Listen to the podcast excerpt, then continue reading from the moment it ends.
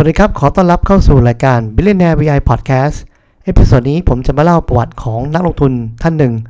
ซึ่งเคยเป็นพนักงานทำความสะอาดในห้างสรรพสินค้า แต่ตอนบั้นปลายชีวิต สามารถมีพอร์ตลงทุนได้มากถึงหลายร้อยล้านบาทไทย ติดตามกันได้นะครับ นักลงทุนคนนี้ชื่อนายโรนัลด์รีดเป็นคนอเมริกัน เกิดเมื่อปี 1921 ในเมืองเวอร์มอนต์ทางตะวันออกเฉียงเหนือของประเทศอเมริกา ในวัยเด็ก นายรีดใช้ชีวิตยากลำบากมาก ในทุกๆเช้าต้องเดิน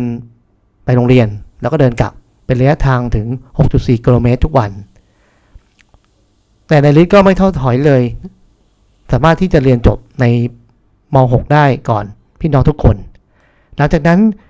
ก็ถูกส่งไปประจำทหารที่ประเทศอิตาลีและแอฟริกา พอใช้รับใช้ชาติเสร็จปุ๊บ ก็กลับมาทำงานที่อเมริกา โดยตอนที่กลับมาก็มาทำงานเป็นเด็กปั๊มในปั๊มน้ำมันคอยเติมน้ำมัน แล้วก็ช่วยเป็นช่างซ่อมรถยนต์ด้วย ใช้เวลาอยู่ในปั๊มถึง 25 ปี นึกภาพนะครับ คนที่เคยเป็นเด็กปั๊มอยู่ถึง 25 ปี แล้วหลังจากนั้นก็ออกมาทำ part-time job ที่ห้างสรรพสินค้าชื่อดัง JC Penney ถึง 17 ปี โดยพาร์ทไทม์ที่ทำก็คือทำความสะอาด ก็ถูพื้น หรือว่าคอยเก็บขยะอะไรพวกนี้ โดยระยะเวลาที่ทำจนอายุ 76 ปี ก็ได้เกษียณออกมา และท่านโรนัลด์รีดก็ได้เสียชีวิตตอนอายุ 92 ปี แต่เชื่อหรือไม่ครับว่า ตอนที่เสียชีวิต พอทนายออกมาเปิดเผยถึงทรัพย์สินที่มี ทุกคนทั้งลูกเลี้ยง ทั้งเพื่อนและคนที่รู้จักต่างตกใจ เพราะว่า นายรีดมีทรัพย์สินสูงถึง 2 250 ล้านบาท เชื่อหรือไม่ครับว่า พนักงานทำความสะอาดเด็กปั๊มน้ำมัน สามารถมีเงินได้ขนาดนี้ เคล็ดลับของเขามีอยู่ 3 ข้อที่ผมอยากจะแชร์ ข้อแรกก็คือ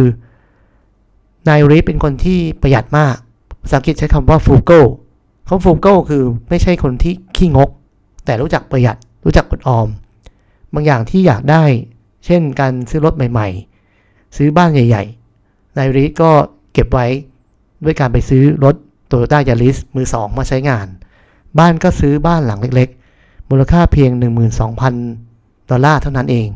ก็ประมาณสัก 3 0 0แสนกว่าบาท แทนที่จะใช้จะซื้อบ้านที่ใหญ่โต งั้นความประหยัดของนายรีดเป็นรากแก่นสำคัญที่ช่วยให้นายรีดสามารถมีเงินได้ ส่วนข้อที่ 2 คือ ถ้าคุณเก็บเงินเก่ง แต่คุณลงทุนไม่เป็น คุณก็ไม่มีทางรวยได้ นายรีดเลือกที่จะศึกษาการลงทุนไปห้องสมุดประจำนะครับ อ่านหนังสือเยอะๆ แล้วก็เลือกลงทุนใน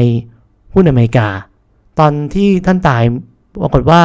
พอร์ตมีคนมาเปิดเผยมีหุ้นมากถึง 95 ตัวนายริดเน้นลงทุนในหุ้นที่เป็นบูชิปนะครับเป็นหุ้นที่เข้าใจง่าย เป็นหุ้นที่อยู่ในชีวิตประจำวัน แต่ท่านจะไม่ลงทุนในหุ้นที่เป็นเทคโนโลยีเข้าใจไม่ได้เข้าใจยาก นอกจากนี้ยังลงทุนในหุ้นที่มีปันผลอย่างต่อเนื่อง หุ้นที่ท่านลงก็คือหุ้นอย่าง AT&T GE Bank of America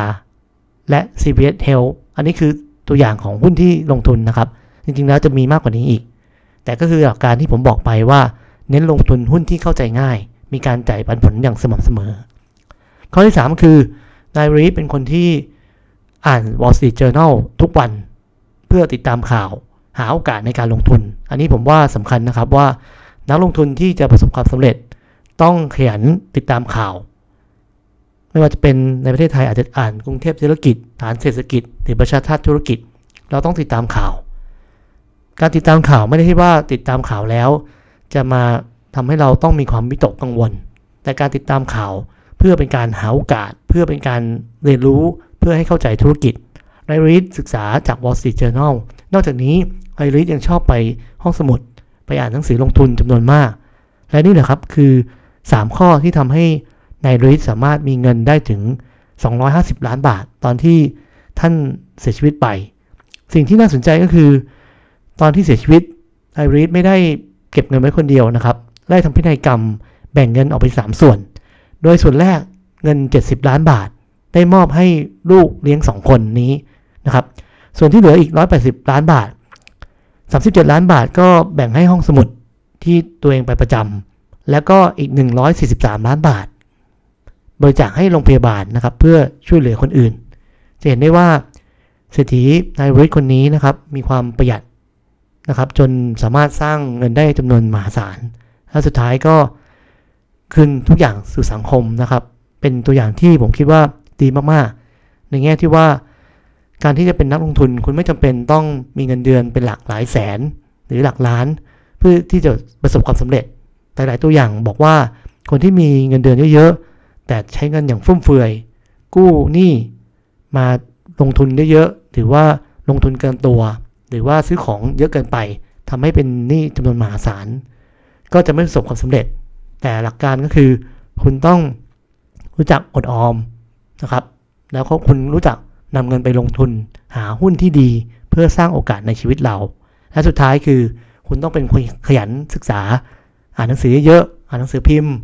หรือไม่ก็คุยกับเพื่อนนะครับ อันนี้คือเคล็ดลับที่นายริดได้แชร์กับเราไว้ ก็วันนี้ผมคิดว่าน่าจะเป็นประสบการณ์เป็นแรงบันดาลใจ โดยเฉพาะผมส่วนตัวก็